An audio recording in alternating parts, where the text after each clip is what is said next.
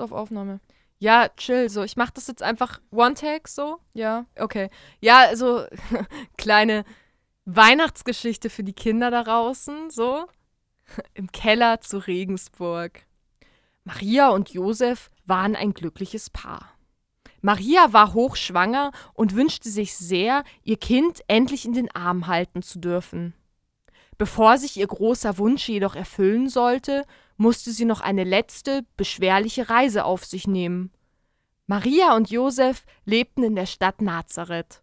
Zu der Zeit, als sie ihr Kind bekommen sollten, mussten sie jedoch in die Stadt Regensburg reisen, um sich den Bachelor of Drinking bei der Kneipentour zu verdienen. Jeder musste dieser bürokratischen Aufgabe nachkommen, auch die schwangere Maria. Maria und Josef haderten nicht lange, sie erledigten gewissenhaft, was ihnen aufgetragen worden war. Zu Marias Glück nahm sie ihre kleine Musikbox mit, die ihr ein Stück des langen und zum Teil sehr anstrengenden Weges erleichtern konnte, indem sie brachiale Industrial Beats durch die Nacht ballerten. Brudi, stell dir mal vor, Maria und Josef ballern so richtig hart Insomnia am Morgen. Ich finde, das machen die auf jeden Fall. Jedes Jahr. Richtig gut, Mann. Trotzdem mussten sie einige Pausen auf ihrer Reise machen, um sich mit Wegbier einzudecken. Und so kam es, dass sie, na, dass sie ein wenig später als alle anderen in Regensburg ankamen. Es war schon spät am Abend. Die Bars waren komplett gefüllt.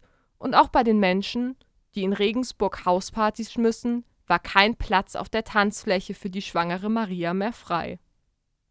Nach etlichem Anklopfen, Betteln und Suchen hatten sie das Glück, dass ein freundlicher Wirt ihnen einen Platz in seinem süffigen Partykeller anbot.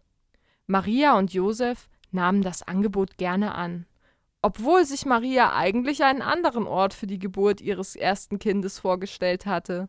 Stell dir mal vor, du bringst dein erstes Kind in der Trommel auf die Welt. Wollte ich nur gesagt also, haben. also wenn Platz für den Gliedmaßenschwenker ist, dann ähm, passt es schon. Ja. Sie spürte, dass es bald soweit sein würde. Aber der Keller war warm und mit fetzigen Strobolichtern ausgeleuchtet. Und so legten sie sich zur Ruhe. Maria, Josef, die Musikbox und der allzeit zechende Paule, der der eigentliche Bewohner dieses warmen Kellers war. So, jetzt bist du dran. Ich habe keine Lust mehr. Ich mache jetzt Feierabend. Du machst jetzt Feierabend? mach jetzt Feierabend. Hol, bring mir einen Glühwein mit. Ah, geil. Also.